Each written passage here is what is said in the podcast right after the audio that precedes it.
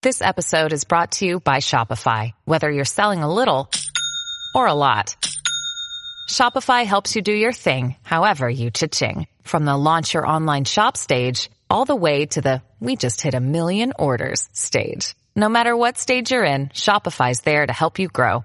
Sign up for a $1 per month trial period at shopify.com slash special offer, all lowercase. That's shopify.com slash special offer. In the aftermath of the Union defeat in the first major battle of the American Civil War at Bull Run in July 1861, Lincoln summoned General McClellan and his intelligence chief to Washington. That intelligence chief wrote, rather grandiosely, in operating my detective force, I shall endeavour to test all the suspected persons in various ways. I shall seek access to their houses, clubs, and places of resort, managing that among the, among the members of my force shall be the ostensible representatives of every grade of society, from the highest to the most menial. Some shall have the entree to the gilded saloon of the suspected aristocratic traitors, and be their honoured guests, while others will act in the capacity of valets or domestics of various kinds, and try the efficacy of such relations with the household to gain evidence. That man was Allan Pinkerton, and today we're going to discuss Pinkerton and his organisation, the Pinkerton National Detective Agency, who encapsulate much of what 19th century America is about immigration, westward expansion, big business, labour relations, war, and politics.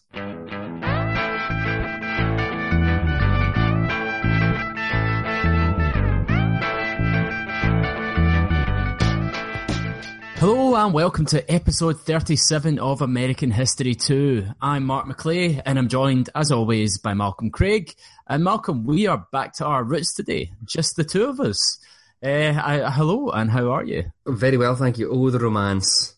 Yes, I, I, uh, I can hear the song in the background. Back to, back to the golden days. Uh, yeah, no, so it's very exciting to be kind of like talking about uh, about Pinkerton today because he's a really fascinating individual, and you know, given the contemporary relevance of surveillance uh, in our kind of 21st century society, it's interesting to look back upon the, the history of surveillance in the United States and the, the significance of this relationship between business and surveillance, which is something we think of, you know, these days with Google and Facebook and all that kind of thing, but goes back to the 19th century uh, in America. So it's a fascinating topic. And also, you know, as I said, it brings in kind of immigration, uh, Pinkerton being a Scotsman who went to America and all that kind of thing. So fascinating figure and someone I'm really looking forward to discussing.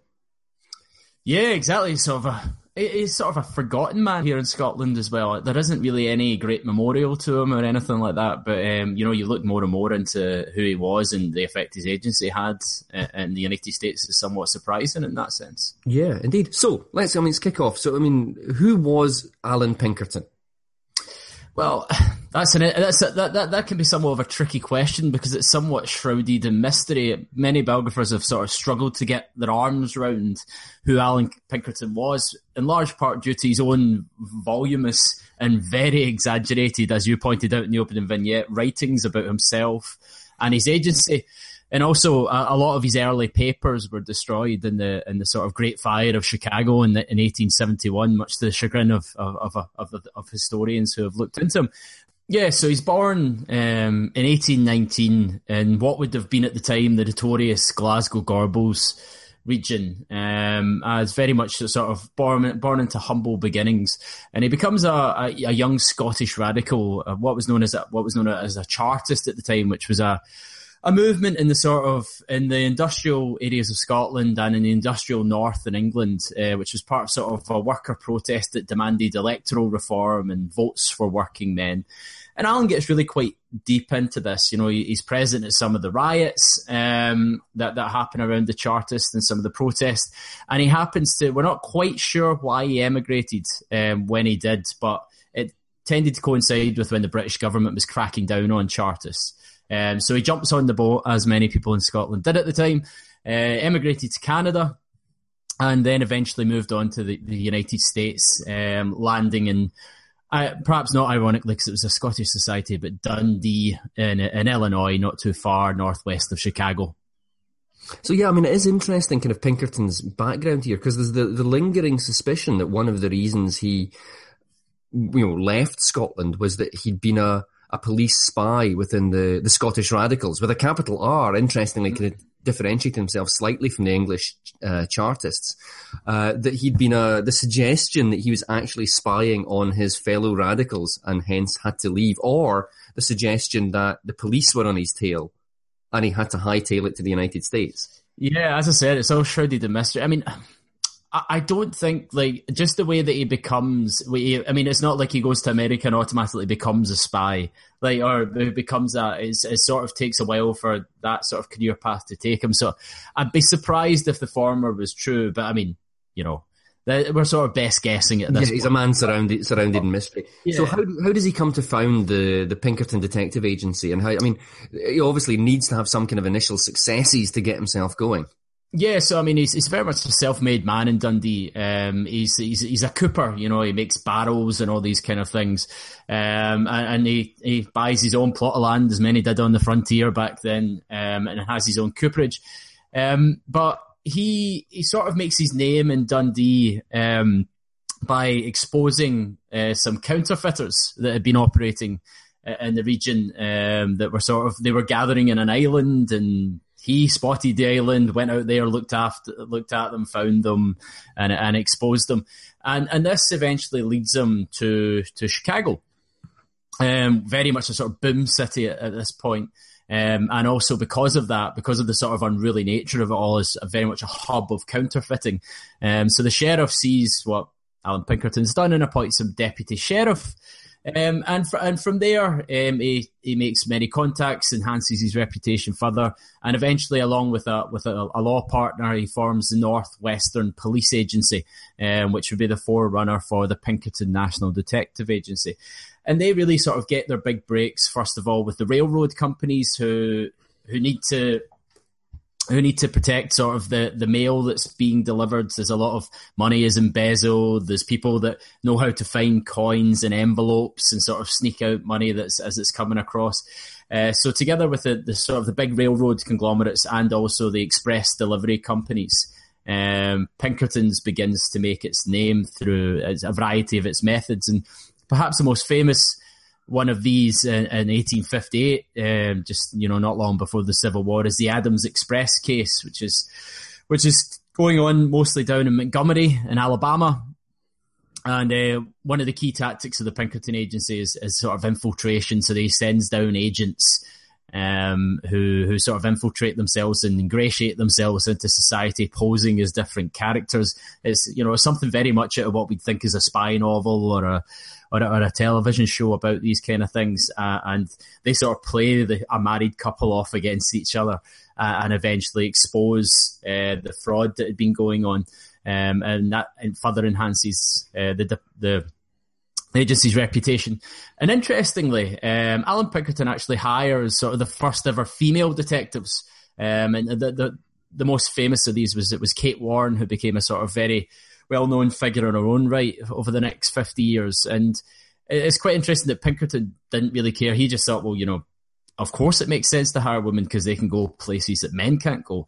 Uh, whereas his sons, who, as we'll maybe discuss later, were slightly worse characters, one might say, or less tasteful characters. They they fired all the the female detectives in the early 1900s and said, no, detectives is a man's game. So it's quite interesting that Pinkerton had this sort of progressive even at the time would have been radical uh, policy. I mean, that sounds like an incredibly short-sighted policy on the part of his sons when you're trying to conduct, you know, surveillance and infiltration operations. Just a tad. Just yes. a tad. so, I mean, obviously, I mean, as we just kind of mentioned there, the, I mean, the 1850s are the era where Civil War tensions are ramping up. And this is something we've covered in the last couple of episodes uh, about the Civil War. So did Pinkerton have any, I mean, strong sympathies with, with either side in the kind of the looming civil war. I mean, Illinois at the time is you know frequently divided on kind of this north south kind of kind of issue. Did he did he have you know strong leanings towards any particular point of view? Definitely, and I think I think this is where we can see Allan Pinkerton in the most favourable light. Um, is on the the issue of, of, slavery. He was he was an abolitionist. Um, he was a state rep, as early as 1848, it was a state representative uh, for Illinois' Liberty Party, which was, you know, an anti-slavery, one of one of the many anti-slavery parties that, uh, or abolitionist parties that emerged prior to the Civil War. And indeed, one of the reasons he leaves Dundee in the first place is that he's disillusioned by the anti-abolitionism um, that is that prevails in that society, particularly amongst the sort of elder folk. And he actually is, you know, is supposedly part of the Underground Railroad system of smuggling slaves um, out of the slave states and helping them on to Canada. Um, many sort of staying in Pinkerton's own house in Chicago. And even more so, he also provides help and raises funds for, you know, the very controversial figure of John Brown, he of sort of the, you know, the massacre fame, and then attempt to start a rebellion in Harper's Ferry and eventually hanged by you know, the, the Virginian government at the time.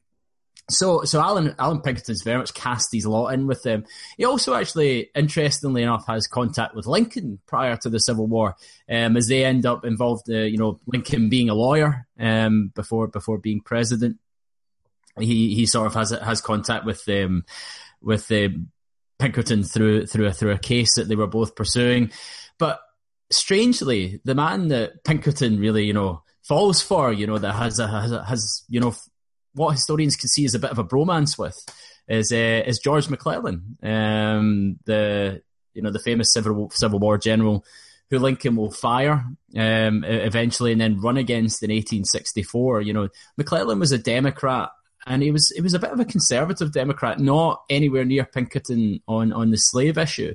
Um, so it's, it's kind of interesting how the sort of these two sides, but definitely Allan Pinkerton was a, was an outspoken abolitionist, and it, and I think that sits with his sort of radical Chartist background that, that we mm. talked about before. So, I mean, the Civil War comes along, and uh, you know Pinkerton's appointed. I mean, he's appointed by the railroads as part of Lincoln's security detail when he's making this kind of meandering trip to Washington for his inauguration. And on you know the last leg of the journey, I mean, he's supposed to stop off in Baltimore for the night, you know, which is a, you know a city in a you know, in Maryland, a slave state. I mean, really quite pro-Confederate. Uh, and Pinkerton warns Lincoln to travel in disguise on the night train through Baltimore and straight to Washington because he, he comes up with this kind of say there's going to be a plot to assassinate him. And he, I mean, of course, I think his, his tales of spies inside the Confederacy and this plot and everything are pretty heavily embroidered. And Pinkerton makes a really big song and dance about it. But you know, Lincoln's persuaded of the, the truth of what Pinkerton's saying because he gets a letter from his uh, respected Secretary of State, William H. Seward, and the Army Chief, like General Winfield Scott. So he travels to his inauguration under an assumed name, and this causes persistent rumours that he disguised himself as an old woman uh, to travel to his inauguration. So, I mean, what have historians really made of this the so-called Baltimore plot, and how does it affect Pinkerton's relationship and his relationships with power and his reputation? Yeah, I mean, I think uh, the sort of tone of your voice said that of what most historians have thought is that Pinkerton somewhat they believe exaggerated.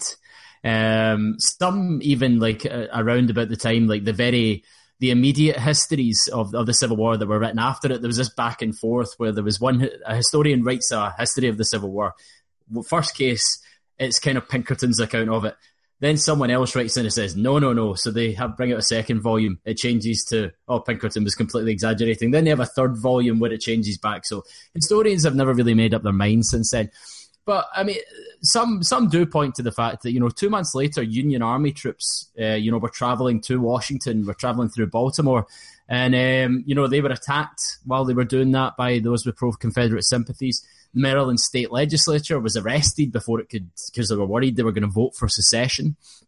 And, but what can be said is that Lincoln very much came to regret the, the whole episode. It very much dogged him. It was something to sort of beat Lincoln up over, particularly by the South, you know, this sort of cowardice angle and the media, even Republican newspapers, you know, mercilessly mock Lincoln for it. Sort of, and you have cartoons showing him in, in a Scotch cap and a short kilt. I don't know why that would be an offence. I have to say, um, or, or, or, you know, perhaps even worse for him, you know, in an old woman's shawl, as you mentioned, and it becomes known as the the flight of Abraham. Um, so but despite this, you know, it still didn't completely ruin Pinkerton's standing with Lincoln. You know, he, he, gets to meet again several times with Lincoln during the war and with Seward, and and he also, you know, he ends up uh, becoming uh, the intelligence chief for General McClellan, uh, who he already had a friendship with.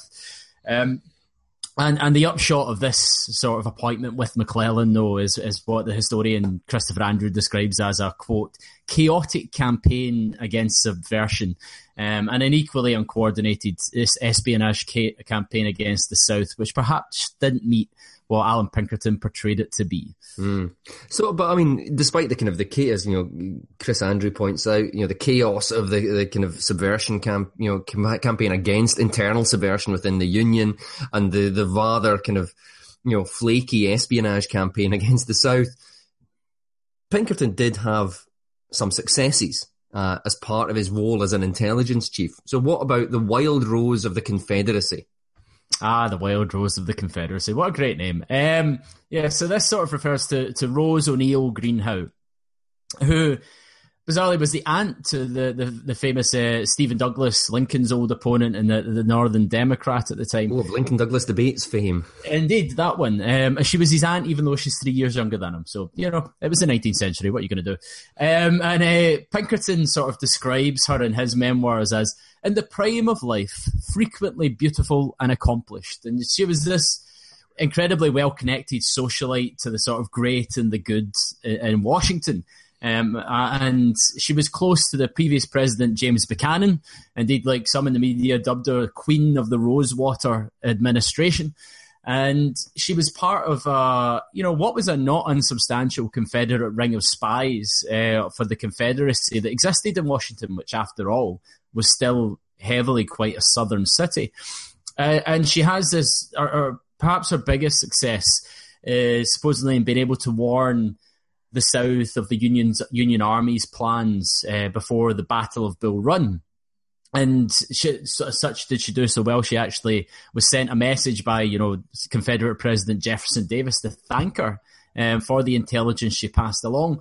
Um, and it's not 100% sure where she got the intelligence from, but it actually emerged later, um, a, a, couple of years later, that she'd been having an affair with Henry Wilson, who was the chair of the Military Affairs Committee, a very powerful committee um, on the side of the Union, and who would be future vice president to Ulysses S. Grant. So she was very much known for being able to charm, uh, charm those in power. And eventually they sort of find out that the Pinkertons, uh, and Allan Pinkerton especially, sort of on her tail. Uh, and they almost start to have a bit of fun with it and sort of are very brazen in the ways they're passing on, um, passing on information because they think they can get away with it, really. Um, but eventually Pinkerton's able to gather enough evidence, places her under house arrest. But even then, she becomes a sort of cause celeb in the media. You know, it very much receives a lot of sympathy. Um, and Lincoln even has to deal with sort of entreaties from Britain and France to, to, to let go America's most beautiful spy. Um, but eventually she is sort of locked up with her daughter in, in the old Capitol building. Um, uh, and then eventually deported to Richmond. And, and she's, she's part of what is unveiled to be quite a large Confederate spy ring in Washington. And so when she, when she's deported to, uh, Richmond, though, the Rose Greenhow arrives to heroine's welcome and she becomes this courier of messages for the Confederate government to Britain. She goes to Britain, writes her memoirs, and as she's returning from Britain, her ship runs aground and she actually drowns, um, supposedly weighed down by $2,000 worth of gold um, that had been sewn into, sewn into her underclothes. I suppose the, the sort of the, the lesson we could draw from the, the, the whole Rose of the Confederacy story, though, is just that it goes to show why a detective agency like the Pinkertons held appeal to those in power during the Civil War. And Allan Pinkerton was by no means the only, um, you know, detective agency that was employed, employed, but he's perhaps emerged as the most famous. And so overall, I mean, Pinkerton had something of a kind of you know mixed civil war in terms of the results of his intelligence and counterintelligence operations. Yeah, I mean, perhaps uh, on a personal level, the saddest thing that happens for him is one of his agents, Tim Webster, is is caught um, and exposed while infiltrating uh, an area in Richmond. He becomes sick, um, and then Pinkerton sends in a couple of other agents to see how he's getting on.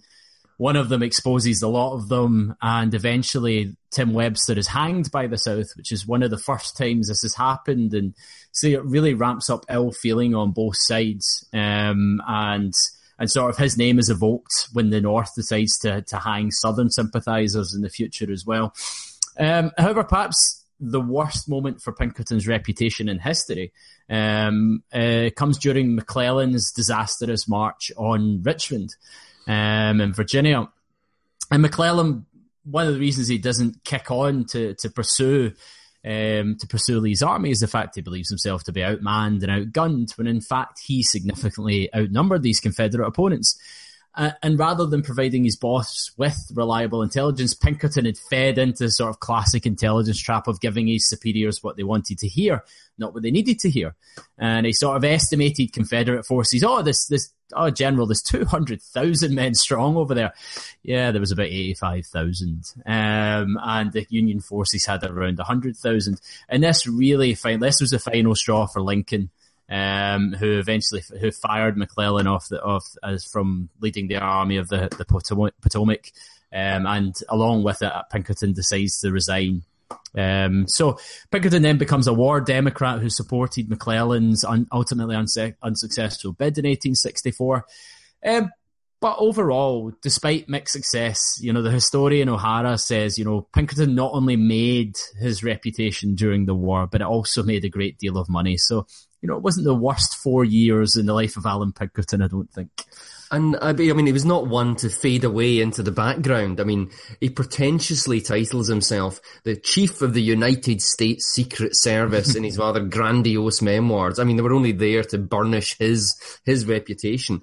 Uh, and I mean, this leads to another persistent myth of you know U.S. intelligence and law enforcement that the U.S. Secret Service was a wartime creation uh, when in fact the genuine US Secret Service of that name was not established by the Treasury Department until the war's conclusion. Uh, so, you know, so Pinkerton is really bigging himself up as a result of the Civil War. Yeah, um, and of course, Pinkerton uh, always claimed that had he remained by the president's side as he was in Baltimore in 1861, he would have saved Honest Abe from uh, the assassin's bullet in 1865.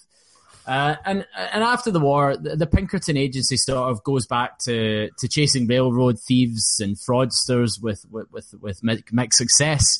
They had some high pro, they did have some high profile successes, um, but also Allan Pinkerton sort of fails in his own quixotic and increasingly personal bid to land the notorious Jesse James. Um, and eventually giving up when one of his agents is discovered and killed by James. And it's, it's quite interesting because it's sort of a, it, it becomes seen in the South as, a, as, as another sort of cause of Jesse James, the Southern bandit, escaping the Northern aggressors uh, in the form of Allan Pinkerton and the Pinkerton Detective Agency. And in 1872, a sort of strange episode. He's also hired by the Spanish government to repress a revolution in Cuba or help repress a revolution in Cuba that, and that revolution would have ended slavery. Or it's not, but it's not clear whether Pinkerton knew that was the goal of the revolution or not. Um, because given his abolitionist past, you would you would think it was surprising. But perhaps you know the arrival of the Gilded Age and this thirst for money um, had eroded the old radical in Pinkerton. And Pinkerton himself then dies in 1884 again, shrouded in mystery. There's about five different explanations for how it happened. Uh, one of them, he fell over and bit his tongue but uh, that, that, that, and developed gangrene off the back of it. Um, and by this point, the agency was shifting into helping big business against strikes. Um, and and after he died, the, the, the, Pinkerton agency was handed on to his sons. Uh, from which point, the agency had fewer qualms about arming agents who were going in to quell these strikes. Um, and, and I think maybe that's a, a, good time to sort of shift our focus onto how the how the Pinkertons, you know, sort of how they fit into the Gilded Age and the rise of big business. Uh, and and I think we're going to turn to you uh, to help us more on this side. As one historian notes, the sort of the term Pinkertonism emerges, and it sort of becomes they become synonymous with the rise of the sort of plutocratic elite men like Steel Baron, Andrew Carnegie, and other Scottish uh, uh, American who hire their own spies and thugs. And, and indeed, this is sort of most exemplified by the hugely successful financier Jay Gould, who quipped that he could hire one half of the working class, i.e., how he viewed Pinkerton's detective agency, to kill the other half of the working class, um, those that were striking. Um, and perhaps one of the most notorious um, events in the in the Pinkerton Detective Agency from this point on is is is with their, the agent James McParland, who helped bring down the, the sort of so called Molly Maguires uh, in Pennsylvania. I was wondering if you could just sort of speak to us about the Molly Maguires. Well, I mean, it's important to also reflect on the fact that Pinkerton himself was in the years before his death, uh, of anti-trade union, pro-big business. I mean, he writes, he had an 1873 pamphlet called General Principles of Pinkerton's National Detective Agency. And in it, he says, every trades union has for its vital principle, whatever is professed, the concentration of brute force to gain certain ends. Then the deadly spirit of communism steals in. And I think that encapsulates not only Pinkerton's attitude towards business and organised labour, but also these kind of early days of American anti-communism, which we associate most with the first and second Red Scares of the 1919, 1920, and then the 1940s and 1950s. But this anti-communist sense exists in America in the 19th century as well, alongside anti-anarchism and all these kind of things. So, but the story of the Molly Maguires is fascinating and happens while Pinkerton is still alive in the 1870s. And it also involves perhaps one of his most famous agents, James McParland, who's another immigrant, uh, this time from Ireland, uh, originally called James McParlin. He added a D onto the end of his name because that's what he wanted to do. Uh, not an uncommon thing with Irish naming conventions. The, the great Irish politician, uh, Eamon de Valera was born Eamon de Valero, so, and he changed it to De Valera. Anyway, so, so McParland, uh, comes to the United States. He's born somewhere between 1839 and 1844. We're not entirely clear. Uh, he was from a Catholic family, but he went to a Presbyterian school. So he had knowledge of the, the traditions and workings of both sides in that kind of like sectarian, uh, kind of debate. And he was also, interestingly, what is called a cold soak in detective uh, parlance, in that he could drink a lot without getting drunk. And this was a, a handy, handy talent to have. Handy. This was a very handy talent for him to have. He could drink anyone else under the table and not get drunk himself, or not have the appearance of being drunk, and still mm-hmm. retain all his faculties. And that was really important to what McParland uh, was doing. So he meets uh, Pinkerton in 1872 uh, after working for another private detective agency in Chicago. Uh, now, I mean, Pinkerton's quite, I mean, he's fairly temperance focused and something of a disciplinarian. McParland enjoys a drink and is a bit more, uh, let's say, less temperance focused and less of a disciplinarian than Pinkerton. Uh, and this job to do with the Molly Maguires comes up because of the labour and ethnic conflicts that are taking place in the western Pennsylvania coalfields because the majority of the, or a lot of the labourers are Irish, uh, Irish immigrants working in the really dirty and dangerous uh, coal mining industry. So there's a there's a, a, union called the Working Men's Benevolent Association, which is primarily led by English immigrants from Lancashire. But alongside that, there's a, a secretive Irish organisation uh, called the Molly Maguires, whose roots go back to where uh, McParland's McParland comes from in Armagh uh, in Ireland. Uh, and what they did was, in order to kind of try and improve their conditions, they they set out to try and terrorise the mine supervisors, the officials, uh, who were mostly of Welsh, English, and uh, other kind of Protestant descent. So there's there's a labor relations thing here, and there's also a, a religious and kind of ethnic uh, conflict going on here. So at this point, you know, McParland then is ingratiating himself with with the Molly Maguires, but I mean, how do, how does it all end up shaking out? You know, you've you've given us a big build up. well, I mean, so I mean, the idea at the time uh, is to penetrate the Molly Maguires is to put spies inside the organization to identify the leaders and then able to bring them to arrest and hang them. Uh, so McParland, uh, you know, does this with a degree of ruthlessness. I mean, he is so dedicated to his undercover job that he doesn't warn. Uh, there's a Welshman called uh, John John P. Jones, uh, who was a, a, supervisor at the, the Lehigh and Wilkes-Barre Coal Company, uh, and he could have warned him that he was about to be assassinated, and he doesn't because he doesn't want to blow his cover. So he's kind of kind of complicit in the deaths of the people he is ostensibly working for. Uh, but success, I mean, success is the outcome of this. Because of the penetration of the mollies, about 20 of the leaders are brought to justice and hanged. Depends on how you define justice and whether their cause was justified. You know, this is part of the long history of labor relations in America.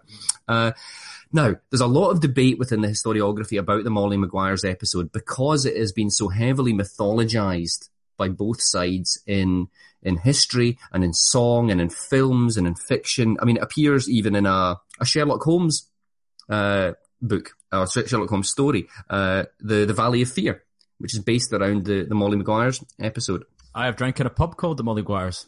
Well, there's a, there's a film made with uh, Sean Connery and Richard Harris in the 1970s, which is a kind of fictionalized account of the entire Molly Maguires episode. Uh, Harris plays McParland essentially uh, in it. Uh, so, the, because of the outcomes of this, uh, it's debatable how it all panned out. But 20 of the leaders were caught, they were hanged, and it helped to suppress, uh, you know, labor agitation and the agitation for workers' rights in the Pennsylvania coalfields. And McParland was seen with you know coming out of this in such a positive light.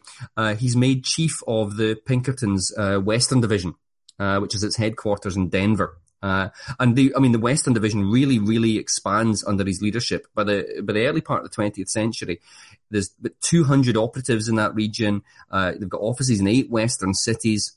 Uh, and they really continued uh, what happened back east and really shaped the development of you know labor relations and everything out west you know, which is these kind of like, you know, the rowdy mining towns and all that kind of thing, the mining companies and all that kind of thing. So the Pinkertons are an important part of, under McParland, of this kind of move west and the development of Western United States. Because so, so there we have sort of the Pinkertons at their height, I guess, in, in public esteem, seen as a force for law and order. Um, even even if we look back now and it's a bit more debatable, but I mean, fast forward to to 1892, there's very much a, a, you know an event takes place which I mean, it's debatable whether the Pinkerton reputation ever recovers from, um, or at least for the you know the next fifty years, um, both in the eyes of the public and as I'm sure you'll chat about in the eyes of government. And that's the, the Battle of Homestead, the Homestead Strike in, in 1892. What what what's going on here, um, and how how do the Pinkertons get involved? So we're back to Pennsylvania again, which is in many ways one of the hearts of uh, labor disputes in Gilded Age America. Because you have the coal fields and the steelworks in Pennsylvania, workers are being made to work in terrible, dangerous conditions. So there's a considerable amount of agitation for unionization uh, and for better conditions for workers and their families. Uh, I mean, because in these days, when you work, say, for a, a big mining company or a steelworks, you live, you work in the steelworks, you live in a company town, you spend company scrip, in company shops. You're monitored by company police. So your life is not, you have no life outside of the company and everything. So unions are agitating for kind of better conditions, fairer conditions, better pay, all that kind of things for the worker. Quite reasonable demands under the circumstances. But in Gilded Age America, big business is king. Uh, and if you're agitating for these demands, you're potentially a communist or an anarchist. Uh, and I mean, anarchists are the ones with the really bad reputations at this point in time. Uh, so that's the background to it. It's an immensely complicated era in, in labor relations in the United States. So Andrew Carnegie uh, is one of the leading so-called robber barons, you know, alongside J.P. Morgan, uh, Jay Gould, uh, all of these figures who, you know, create these giant industries which dominate America, the first mega corporations, you know, you know, Carnegie in the steel industry, Standard Oil, all the Morgan and finance, all of these. Mono- a lot of monopolies emerging. Monopolies and kind of, I mean, modern mega corporations, the first billion dollar industries. Uh, so Homestead Steel uh, is a Homestead on the Monongahela River. I never ever pronounced that correctly. Uh, I don't even know what you just said. uh, it's on a river in Pennsylvania that I'm not going to try to pronounce again.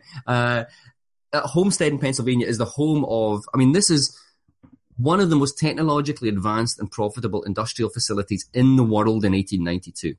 I mean, there's 12 steel mills there. They're churning out vast quantities of steel, which is utterly vital to Gilded Age America. Uh, it employs about 3,800 workers, and it's owned by the Scottish American industrialist Andrew Carnegie. Although, I mean, he's had to give some say to the powerful union, the Amalgamated Association, which is representing Homestead's workers at the time. However, like most of the tycoons at the time, I mean, Carnegie saw the union's right to have a say in hiring and firing and in working conditions as a quite intolerable infringement on his rights as a business owner. As a business owner, he should say what happens in his business. The unions should not have a say. And Carnegie's right hand man at Homestead, the chairman of Carnegie Steel, Henry Clay Frick, was of a very similar mind to Carnegie. Uh, and because of the, the power that the union was acquiring, in 1892, Frick decides to do something about it. And he opts to deunionize the workforce. Now, he doesn't do this by saying you're no longer a member of a union, you're not allowed to be a member of a union. He does it by surrounding the plant with barbed wire, watchtowers, and armed guards. And he brings in non-union strike-breaking workers to run the steelworks after he's fired all of the existing employees. Now, understandably, the Amalgamated Association and the former workers are slightly annoyed about this. So what they do is surround and blockade the entire Homestead Steelworks to stop it functioning. And at this point in the story, I assume the Pinkertons are getting involved. And I'm going to take, I'm going to go out on a limb and say that they're not coming in to ride on the white horses on the side of the strikers, no. You would be entirely correct in your surmise that the Pinkertons are on the side of Homestead Steel and Carnegie and Frick. So this goes on for a while. Frick is desperate to remove the blockade and get the plant functioning again. I mean, you can't let a steelworks sit idle. It's got to be, I mean, for, just for the physical plant itself, you've got to keep the furnaces going. You've got to keep the smelters going. Otherwise, you cause damage to the steelworks. These things have to run 24 hours a day. And Frick is very, very conscious of that. So what he does is hires 300 heavily armed Pinkertons who actually come in and fight what is effectively a pitched battle with the blockaders, the former workers surrounding Homestead. Now, they even go so far as cruising down the river in barges armored with steel plates. They're kind of like, they, they basically create mini battleships to cruise down the river, uh, to come in on the river side of the workers to try and outflank them. Uh, now, but this doesn't go well. I mean, the barges get beached and the Pinkertons inside with their rifles and carbines and all that kind of thing are trapped inside and subjected to this withering fire from the blockaders. In fact, the former workers even managed to find a Civil War era cannon and position it on a nearby hillside to bombard the Pinkertons uh, with it. And this is what this is the Battle of Homestead. Uh, and what happens is seven workers and three Pinkertons are killed, which is which is actually less of a death toll than you'd you'd think uh, for such a protracted battle. It lasts for a while, and the Pinkertons are forced into this ignominious retreat. They are not victorious.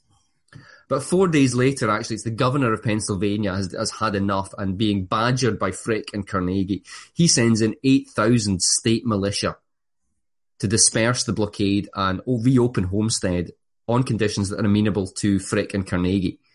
Uh, I mean, some of the former workers, they managed to hold out until November. It's basically all over for the Amalgamated Association. And in the wake of the Battle of Homestead, I mean, the Union is all but destroyed although it does undergo a significant resurgence actually in the years of the Great War, you know, 1914 to 1918. Uh, and the role of Pinkerton, the Pinkertons is memorialized in a widely popular folk song from the time called Father Was Killed by a Pinkerton Man, which was a very popular song at the time.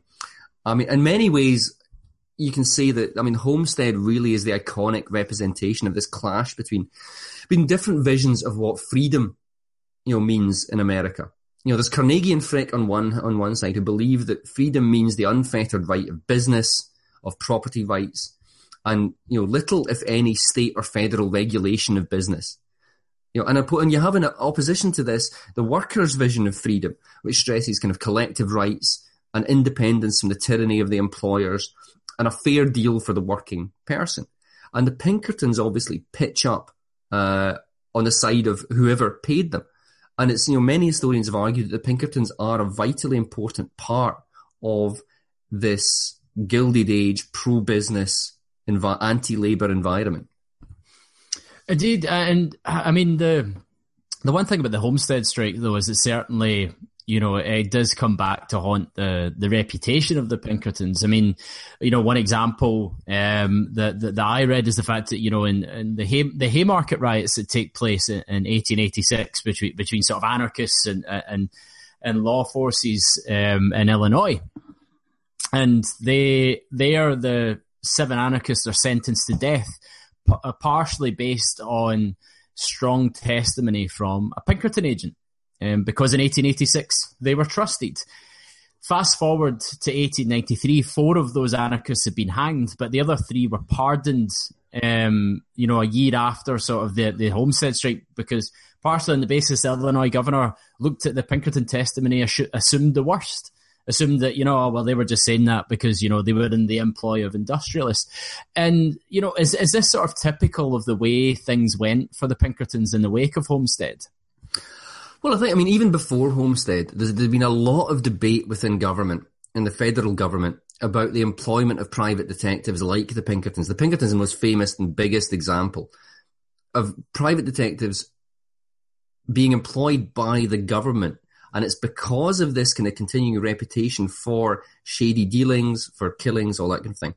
And we should just say at this point that's because America doesn't have a national police force.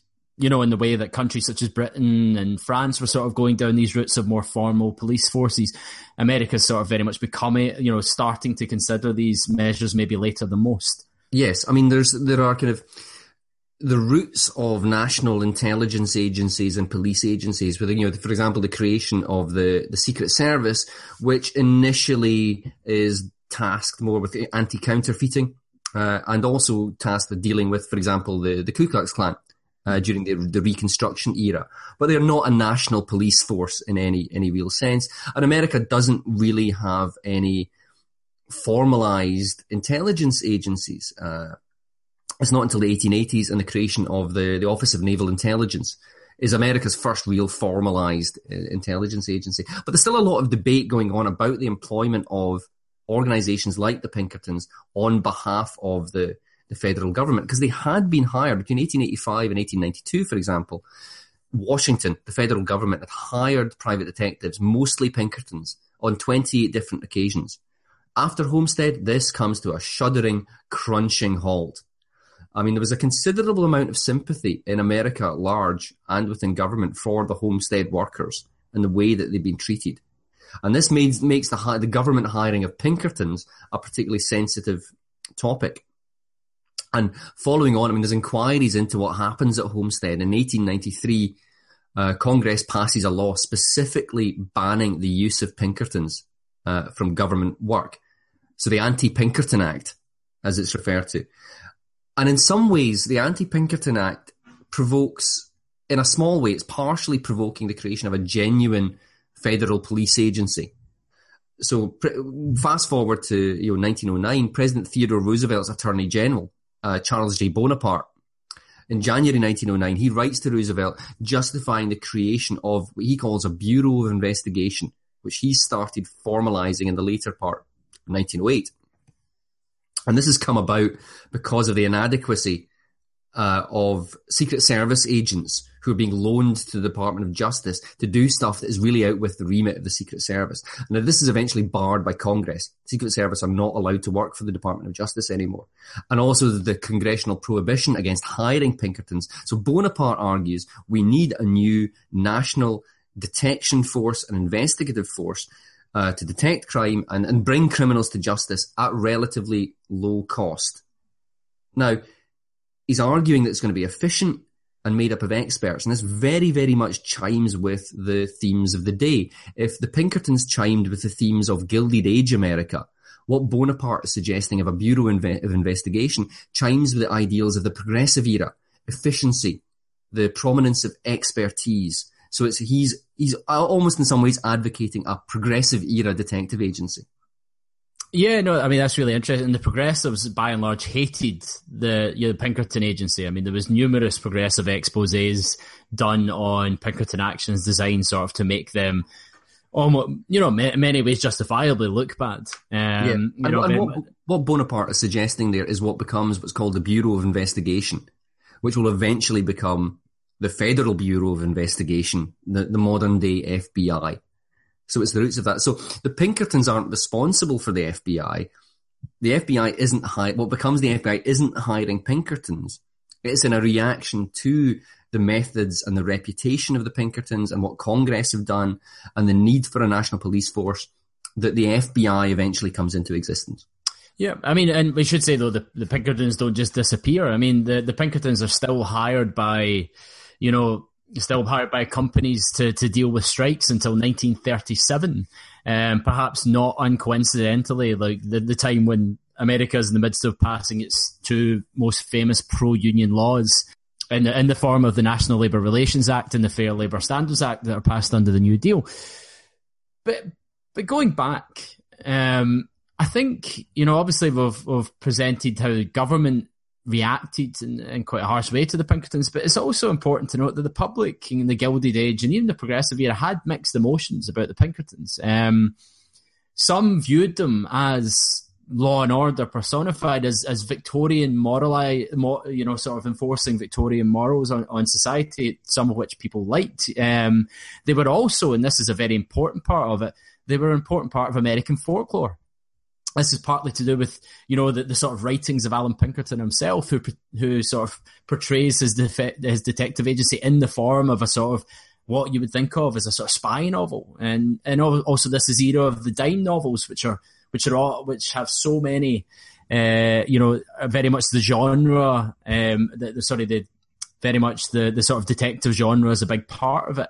So the Pinkertons don't have a completely negative you know, sort of perception in the American public. Oh no, no, I mean not at all. I mean, you know, uh, you know, McParland and the Molly Maguires episode is portrayed as, I mean, by by Pinkerton himself, but also by novels and all that thing, as you know, this heroic figure of McParland protecting America from from terrorism, you know, from an outbreak of domestic terrorism. That is what McParland is standing against, and he's saving America from from terror.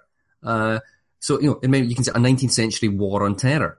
Uh, only it's you know domestic mm-hmm. uh, you know terrorism. So yeah, I mean, and the, as I said, you know, the the Molly Maguire's episode appeals appears in Arthur Conan Doyle's Sherlock Holmes Valley of Fear from 1915.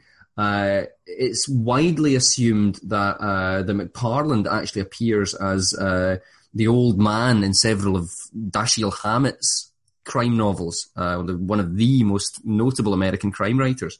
Uh, so, I mean, they, they do have this this legacy in popular culture, uh, and in, both at the time and now. you know, you find, I mean, Weezer had an album called Pinkerton. There you go. Was, was there not? Te- there was a television show in the last fifty years called The Pinkertons as well. Yes. So yeah. Uh, so I mean, it, it, don't fade away either then or now. Um, I mean, kind of moving on if we think to try and sum up what like you know what what's the important uh, importance of the Pinkertons? I mean, to me, they're just really interesting in how they often sort of resembled American society's sort of evolution and its needs. I mean, you have Allan Pinkerton, you know and his early agency on the frontier, trying to deal with these issues of counterfeiting that have emerged because American society is just sort of, you know, the, the frontiers are unorganized. It's, you know, people can make, you know, a fast buck through counterfeiting. Then you've got them in the Civil War, you know, one of the most seminal events in American history, you know, acting as, you know, you know, embracing the sort of surveillance aspect, infiltration, spies. And then finally, you really have them, you know, at their worst um, they are capitalism at its very rawest and its worst during the Gilded Age, when, as Jay Gould said, you know, he could hire parts of the working class to kill, um, you know, the other half of the working class. So, I mean, that's, I see them as sort of, you know, very much a, you know, the American Odyssey sort of fault tracing that journey. I don't know what you see. No, I mean, I mean, I think you're right. I mean, the, the Pinkertons are kind of very much avatars of their, their time, and Allan Pinkerton himself, and McParland, and other figures. And I think it's important to reflect on the role that the Pinkertons play in in surveillance in America, in that we often think sometimes of you know, private surveillance by Google, by Facebook, by having you know, our, our lives monitored by that as a modern invention. But if you look at the history of Pink, the Pinkertons, if you look at the history of detection and private investigation in America, the private surveil- surveillance by private companies for the benefit of other companies is not a new thing. It's not a modern invention. The Pinkertons are very much, you know, the the, the, they're the Google, they're the, the Facebook, they're the private surveillance of the 19th century and into the early 20th century. And so understanding that history, you know, shows us that what we're experiencing today is nothing new. It was just experienced in a different way. But I think also your point about them being kind of the raw, you know, they're the cutting edge of Gilded Age capitalism. They're the sword that, that Gilded Age capitalism uses to keep the unions down to try and infiltrate uh, union movements is is entirely entirely correct, and they're an important part of not just the history of surveillance and intelligence in America, but a, a crucially important part of the history of of labor relations and the history of organized labor. Yeah, definitely. And for those that don't know, they still exist to this day. Very big in India. Very big yes, in India. Yeah. Pinkertons are still around. But, but surprisingly, given where you know uh, Allan Pinkerton was born himself, they don't have an agency in Britain. Uh, so there you go. They've never actually went back to their roots. There's not one. There's, there's not a big building in the Gorbals. Um, no, there's no memorial in the Gorbals for Allan Pinkerton. Exactly. Yeah. Um, cool. So I really enjoyed that discussion. Um, and we are going to be back next month where we're going to be joined by our good friend and numerous times has been a, you know, almost our, our correspondent uh, on this show. He's been on so many times, uh, is uh, Fraser McCallum.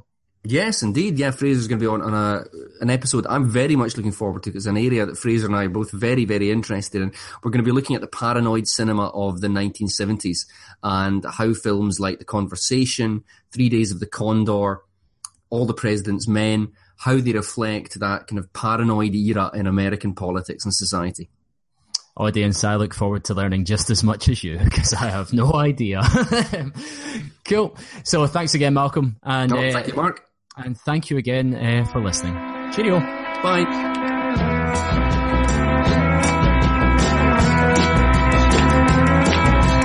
There's a man who leads a life of danger.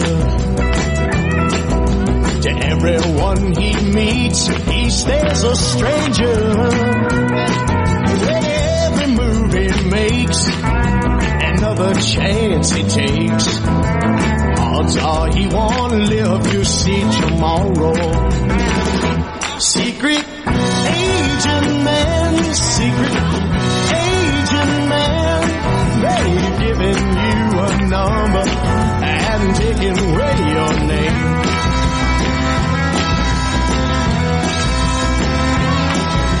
Beware of pretty faces that you find pretty face can hide an evil mind. Oh, be careful what you say, or you will give yourself away. Odds are you